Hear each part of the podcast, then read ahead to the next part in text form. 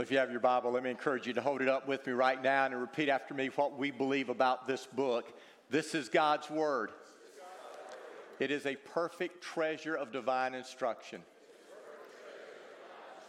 It has God for its author, salvation for its end, and truth without any mixture of error for its matter. It is the supreme source of truth for what we believe and how we live. Now, open up your copy of God's Word with me to John chapter 18, John's Gospel, the 18th chapter. But let me just warn you in advance that we're going to be looking at a variety of scriptures, particularly from the Gospels this morning. And, and so, if you want to go back and reference some of these passages, you're going to need to write these down so that you don't forget them. Perhaps two of the worst things that could ever happen to us relationally is to have someone betray us, stab us in the back, or to have someone deny us, turn their back on us. But what you need to understand is that Jesus had both of these things happen to him within a matter of hours. And what concerns me today is that the same thing that happened to Jesus then can happen to Jesus now. You see, within a matter of hours, any of us in this room can either betray Jesus or deny Jesus. Now, this morning we're going to look at the two men who did those two things. We're going to look at Judas and we're going to look at Peter and we're going to look at their failures and see what we can learn. But as we get started, I want you to understand that Judas and Peter failed in similar ways, but their futures were entirely different. Judas has a name that is despised today, while Peter has a name that is revered today. But I want to remind you any of us, any of us can do the exact same things that Judas and Peter did. Now, first, we're going to look at Judas. Judas was a betrayer, and I want you to listen to what John's gospel says about this, beginning in verse 1. It says, After saying these things, Jesus crossed the Kidron Valley with his disciples and entered a grove of olive trees. Judas, the betrayer, knew this place because Jesus had often gone there with his disciples. The leading priests and Pharisees had given Judas a contingent of Roman soldiers and temple guards to accompany him. Now, with blazing torches, lanterns, and weapons, they arrived at the olive grove. Jesus fully realized all that was going to happen to him, so he stepped forward to meet them. Who are you looking for? He asked. Jesus the Nazarene, they replied. I am he, Jesus said. Judas, who betrayed him, was standing with them. Now, the name Judas means praise. And in Jesus' day, it was one of the most popular names that parents would give to their children, their sons. But today, hardly anyone would name their child Judas because the name Judas means betrayer, synonymous with a betrayer. But what was it that caused Judas to betray Jesus? I mean, he had followed him for three years, he had lived with him night and day. He had heard him teach, and yet now he betrayed him. Now, as we look at Judas's life, I want you to see that betrayal doesn't happen instantaneously. It develops over time. It happened as Judas slowly but surely hardened his heart toward the one he professed to love. And as we look at Judas' story, we see two important truths that you need to understand. First of all, Jesus chose Judas. Don't ever miss that. Jesus chose Judas. And we don't know when Judas began to follow Jesus. What we do know is that it was very early on in Jesus' ministry. But what we do know is that when Jesus was choosing his 12 disciples, he chose Judas to be one of those 12 disciples. In Luke's Gospel, chapter 6, it says this One day, soon afterward, Jesus went up on a mountain to pray, and he prayed to God all night. At daybreak, he called together all of his disciples, everyone who was following him, and he chose 12 of them to be apostles. Here are their names Simon, whom he named Peter, and then later on it says Judas Iscariot, who later betrayed him. If you've ever wondered whether Jesus could love you, if you've ever wondered whether Jesus could use you, if you've ever wondered whether Jesus would choose you, I want you to remember Jesus chose Judas. If you don't go to heaven, it's not because Jesus didn't choose you, it's because you have not received Jesus as your Savior and Lord. It's because you have not chosen Him. During the three years that Judas was with Jesus, he saw things that no one else saw. He heard things that no one else heard. He experienced things that no one else experienced.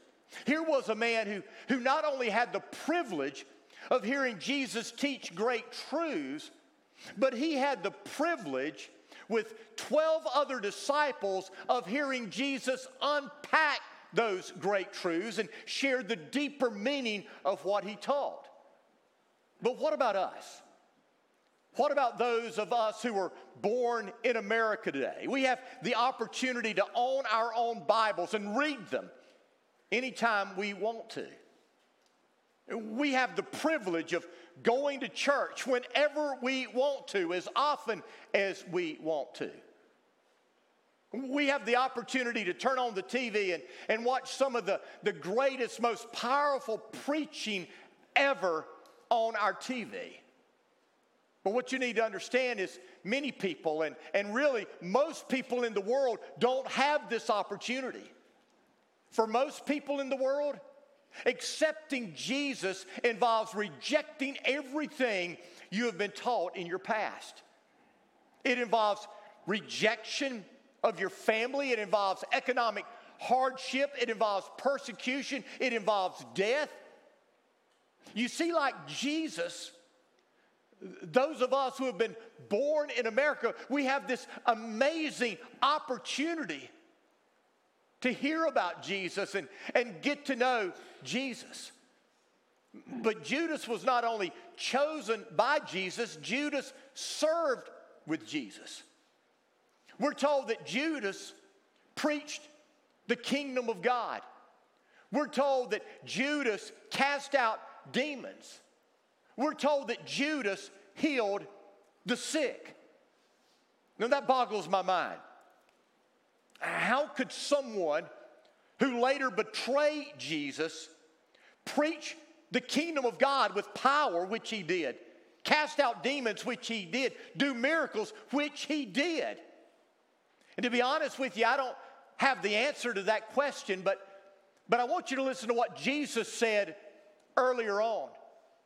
In Matthew chapter 7, when Jesus was preaching that sermon called the Sermon on the Mount, he said this He said, Not everyone who calls on me or calls me their Lord will get into the kingdom of heaven. Only the ones who obey my Father in heaven will get in. On the day of judgment, listen, many will call me their Lord. They will say, We preached in your name. In your name, we forced out demons. We worked many miracles. But I will tell them, I will have nothing to do with you. Get out of my sight, you evil people. You can stand on this stage and preach with power. You can cast demons out of people. You can heal the sick. You can be used by God to do miracles and yet not even know who Jesus is. That described Judas. Judas did all of those things, but on the day of judgment, the Father will say, I don't know you. And it needs to be a warning to us today. Because I am afraid that our church buildings are filled with people who know all about Jesus, but we don't really know Jesus. So, how did Judas get to this point? Well, I believe that Judas all along was trying to serve two masters. But Jesus said no one can serve two masters. You will hate the one and love the other, you'll be devoted to the one and despise the other. You cannot serve God in money. You cannot serve God in any other master. May I ask you what masters are you struggling with today?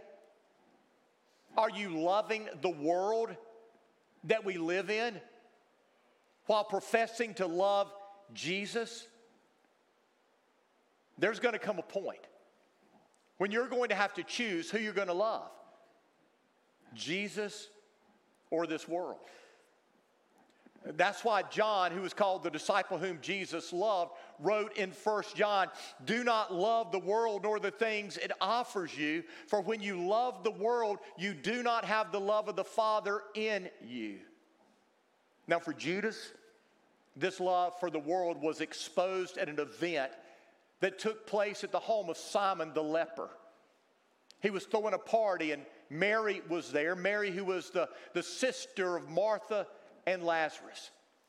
And while Jesus was, was sitting at the table, Martha came to him and poured a bottle of perfume over him.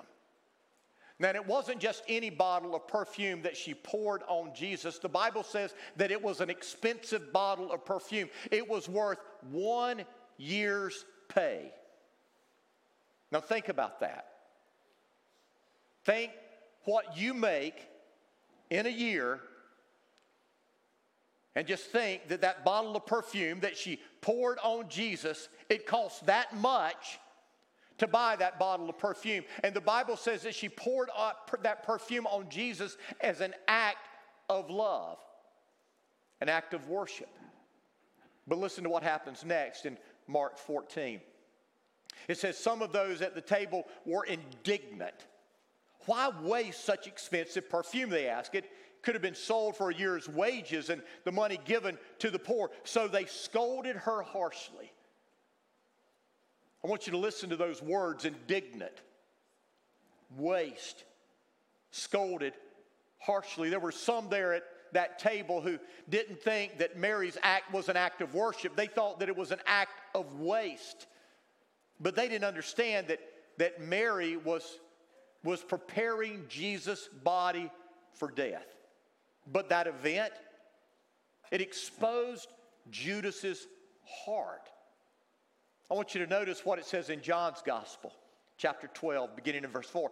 It says, But Judas Iscariot, the disciple who would soon betray him, said that perfume was worth a year's wages. It should have been sold and the money given to the poor. Not that he cared for the poor, he was a thief. And since he was in charge of the disciples' money, he often stole some for himself. Judas was the one who was leading the criticism of Mary. But the reason he was leading this criticism was not because he cared for the poor, not because that money could have bought food or clothing for the poor. No. Judas was the treasurer of the disciples. He was the one who, who had charge of taking care of all their money. And the Bible says that from time to time, he would take money from the treasury and use it on himself. He was a thief at heart. You see, this event exposed Judas's heart. It showed that his heart had never been changed. He was going through the motions, he was playing the game, but inside, he was the same Judas he had always been. Spending three years rubbing shoulders with Jesus staying with him, walking with him, hearing him, seeing him. None of it had changed his heart. I want you to listen. Sooner or later, your heart will be exposed. And so, may I ask you, what is it that has your heart? For Judas, it was money. For some of us, it's relationships or sex, it's power, it's sitting on a pedestal, it's popularity. There are all kind of things that can have our heart, but I want you to hear me. If anything other than Jesus has your heart, you're in a dangerous place. And that takes us to Jack Judas's tragic choice. Jesus chose Judas, but Judas chose the world. It was right after this anointing at Bethany that Judas experienced this line in the sand moment. Right after this event, Judas made up his mind whose side he was on. For three years, he had tried to serve two masters. He had tried to walk in two different directions, but in that moment, he chose which side he was on. Uh, listen to what Matthew's gospel says in chapter 26. It says, Then Judas Iscariot, one of the 12 disciples, went to the leading priest and asked, How much will you pay me to betray Jesus? And they gave him 30 pieces of silver. From that time on, Judas began looking for an opportunity to betray Jesus.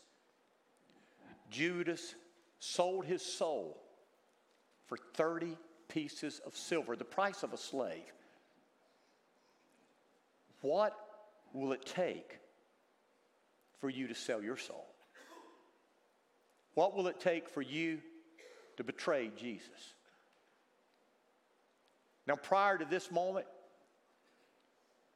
Satan was on the outside tempting Judas. But in that moment, Satan entered in to Judas. Listen to what it says in Luke chapter 22. It says, Then Satan entered into Judas Iscariot, who was one of the twelve. Now Satan had complete control of his life. And I want you to hear me. Judas is a picture of many church members who go through all the right motions, who even have the right knowledge, but their heart belongs to someone else.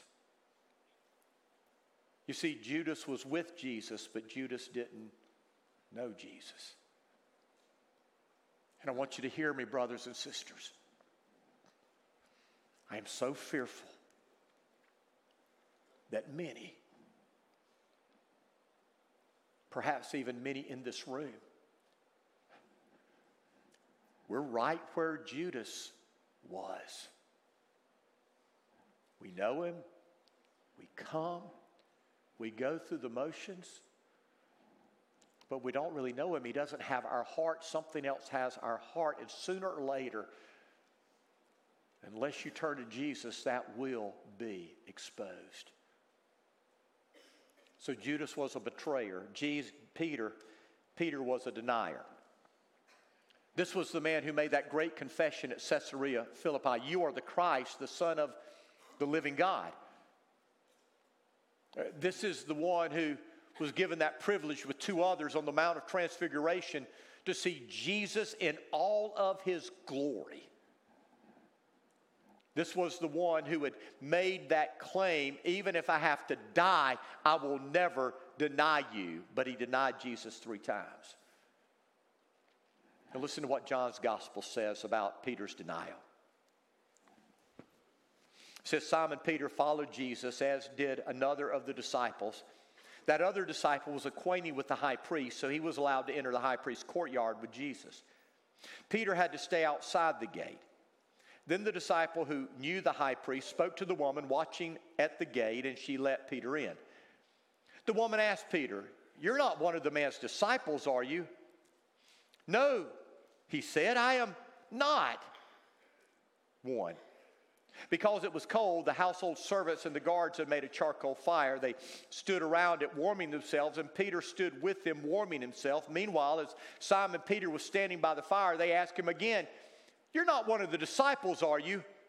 He denied it, saying, No, I'm not. Two. But one of the household slaves of the high priest, a relative of the man whose ear Peter had cut off, asked, Didn't I see you out there in the olive grove with Jesus? Again, Peter denied it. Three. And immediately a rooster crowed. Now, let me ask you how could Peter love Jesus one minute to the point of being willing to die, and the next minute he denies him? Well, I think several things happen. Here's the first thing Peter was confident in his faith, he was too confident in his faith. Listen to what it says in Mark 14. It says, Peter said to him, Even if everyone else denies you, I never will. Peter looked at all the other disciples who were with Jesus and said, They, they may deny you, but not me. I'll never deny you. Now, understand there's a big difference between confidence in God and confidence in self. Self confidence, more often than not, leads to a hard fall. That's why the Apostle Paul told, uh, the Apostle Paul told the church at Corinth if you think you are standing strong, be careful not to fall. You see, I believe with all my heart, any of us at any time could fall to any sin, given the right situation, the right circumstances, the right temptation. You say, Oh, no, not me. Watch out, because if you don't think that you can fall to anything, you're no different than Peter.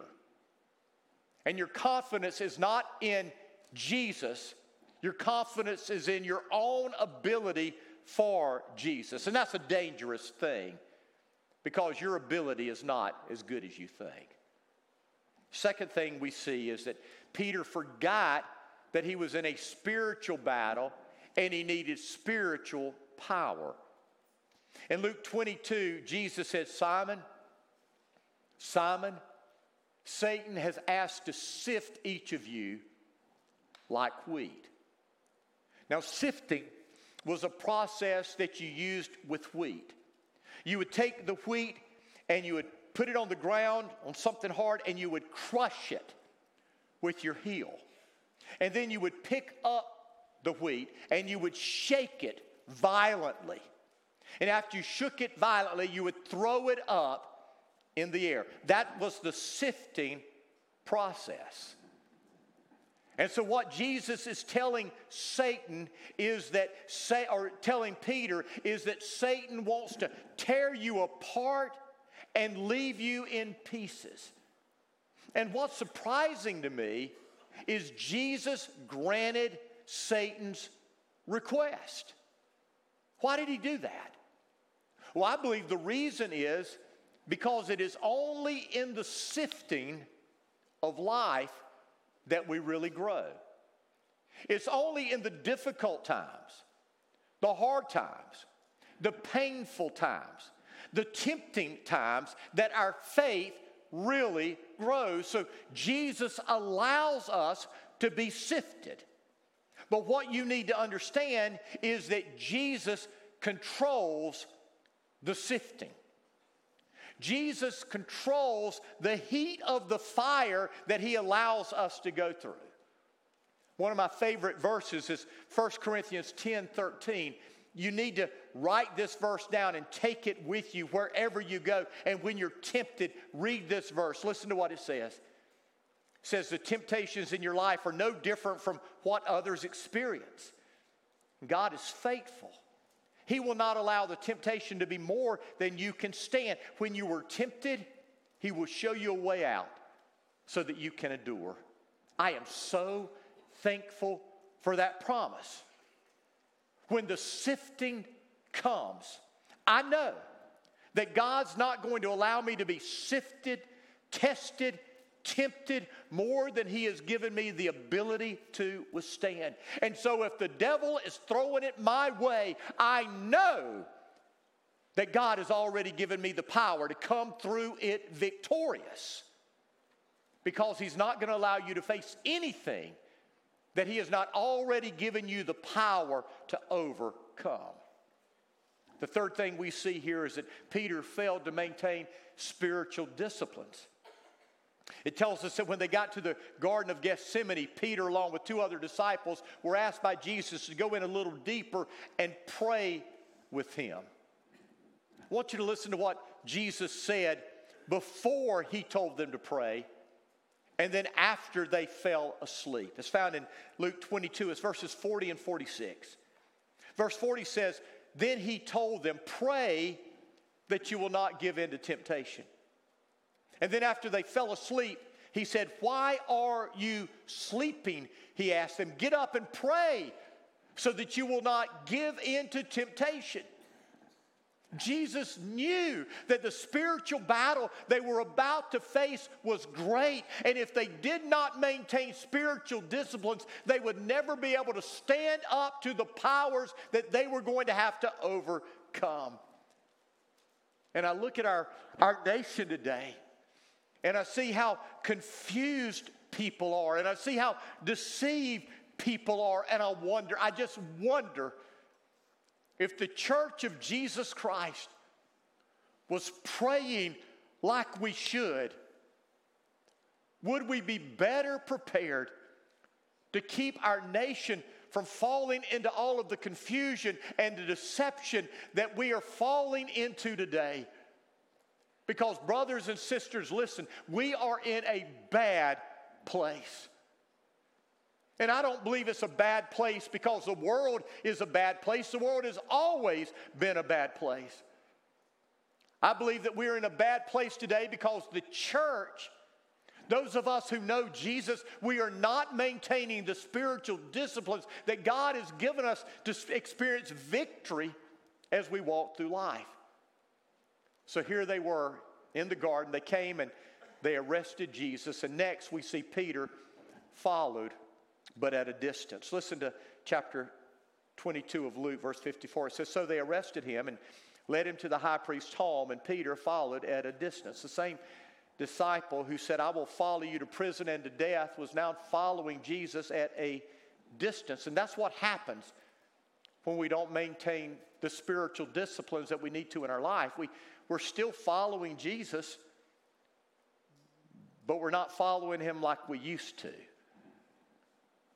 We're not as close to Him as we used to be. We're not committed to Him as we used to be. It's not that we're doing anything necessarily bad or, or evil, it's just that we're not as close to Jesus as we used to be. And when we find ourselves in that position of following at a distance, the next step is inevitable. We will find ourselves too close to the world. Peter got too close to the world. In Luke 22, verse 55, it says, After they had kindled a fire in the middle of the courtyard and had sat down together, Peter was sitting among them. Now, notice that last phrase Peter was sitting among them. I believe that's a perfect description of a Christian that's gotten too close to the world.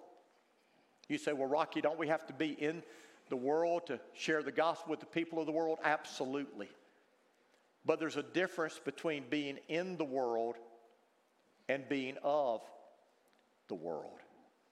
You see, the Bible makes it very clear that we as Christians are told to come out of the world and be a separate people.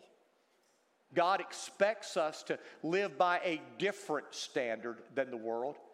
God expects us to walk a different path than the world. God expects us to warm ourselves by a different fire than the world. David the psalmist began the book of Psalms with, with these words. He said, Blessed is the man who does not walk in the counsel of the wicked, or stand in the way of sinners, or sit in the seat of mockers. And here's Peter.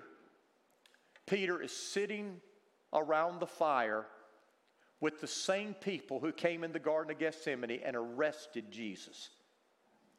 The same people who were now calling for his death. Peter is warming himself with them. And can I say, it's only a short step from warming yourself with the people of the world and denying Jesus. Not once, not twice, but three times. So Judas betrayed Jesus. Peter denied Jesus. Well, what happened next? How did their lives end? When Matthew chapter 27, it talks about Judas. It says, When Judas, who had betrayed him, realized that Jesus had been condemned to die, he was filled with remorse. So he took the 30 pieces of silver back to the leading priest and elders. I have sinned. He declared, For I betrayed an innocent man. What do we care? They retorted. Sure problem. Then Judas threw the silver coins down in the temple and he went out and hanged himself. It didn't take long for Judas to experience remorse for what he did. And Judas not only experienced remorse, he acknowledged what he did was sin. Did you get that? He was overcome with grief over what he did. He acknowledged that what he did was sin, but his acknowledgement of sin, his remorse over his sin, did not remove his guilt, it did not remove his shame, it didn't bring forgiveness to his life. So here was Judas, left with no hope in life, and so he took his life. What an awful end to a tragic choice. But what about Peter? It says in Luke 22, at that moment the Lord turned, the moment that he denied him the third time. At that moment, the Lord turned and looked at Peter. Then Peter remembered that the Lord had said, Before the rooster crows tomorrow morning, you will deny me three times. You will deny that you know me three times. Peter left the courtyard weeping bitterly. Now, on the surface, it really doesn't look like what Peter did and what Judas did was that much different, does it? I mean, Judas, he was remorseful. He acknowledged, I have sinned against an innocent man. Peter, when he saw Jesus, he went out and wept bitterly. On the surface, you would look at this and say they did the exact same thing. Why is one condemned to hell? Judas is, the Bible says. Why is the other going to be sitting on a throne in heaven? What is the difference? Well, I think the difference is found in 2 Corinthians chapter 7, verse 10. This is an important verse. I want you to listen. It says, For the kind of sorrow God wants us to experience leads us away from sin.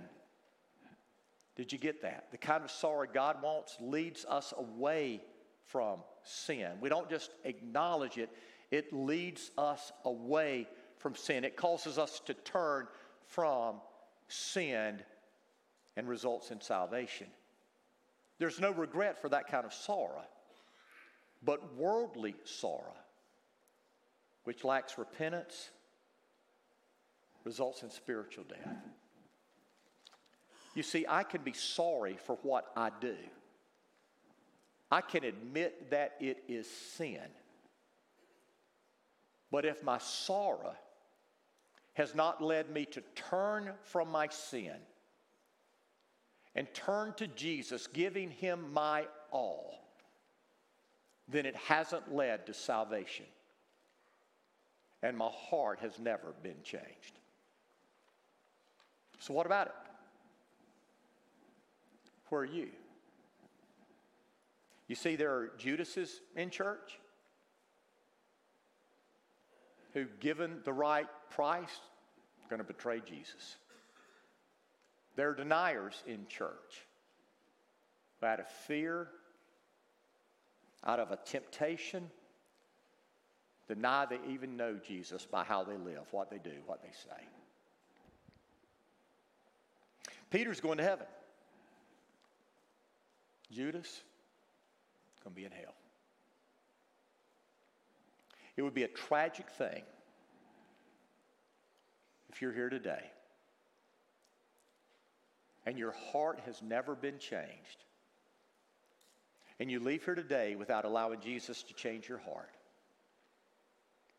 and because of your choice, you go to hell. And I'm not trying to scare you. I just want you to know this is a big deal. And if your heart hasn't been changed, you're not going to heaven. So I want you to take a moment right now.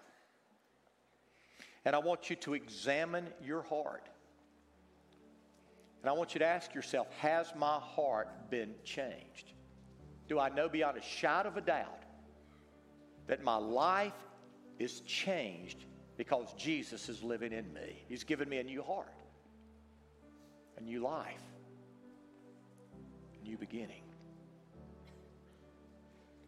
If not, my prayer is that right now, in this very moment, there's something inside of you kind of tugging at your heart. That would be the Holy Spirit.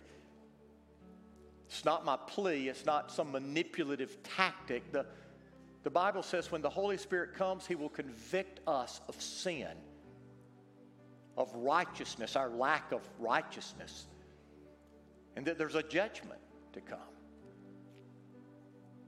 And if you're here and you haven't been changed by Jesus, my prayer is that even right now, the Holy Spirit is tugging at your heart. And, and if He is, then you have a choice to make. Am I going to swallow my pride? Am I going to reject the world and give my heart to Jesus? Or am I going to stay where I'm at and lose it all? I want you to bow your head. Close your eyes with your head bowed and with your eyes closed. I want to ask you a question. I just want you to be honest with me.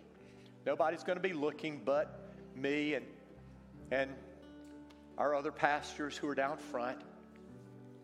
But if you're here and, and you felt that tug, you're feeling that tug on your heart, you know that you know that you need to give your life to Jesus. There's something inside of you letting you know that this morning. I'm going to ask you with every eye closed, every head bowed, no one looking around. I'm going to ask you right now, just for our pastors, to just raise your hand and, and say, hey, I believe God's tugging on my heart. Would you raise your hand right now just so we can know? Is anyone here? Thank you. Thank you, brother. Anyone else? Anyone else here? God's tugging on your heart. Thank you. You can put your hands down. If you're here, God was tugging on your heart, and you're ready to surrender it all to Jesus, I want to invite you right now to pray this prayer Dear God, I humbly come to you today, acknowledging my sin. I've been living as if I were God. I've been living for myself. Forgive me. I don't want to live that way anymore. Jesus, I'm turning from self centered, sinful living. Jesus, I know you died on the cross. I know you rose from the grave so that all my sins could be forgiven, so that I could have victory over sin. Today, I'm trusting you to save me. I'm giving my life to you. Take control. Fill me with your spirit. And with your head still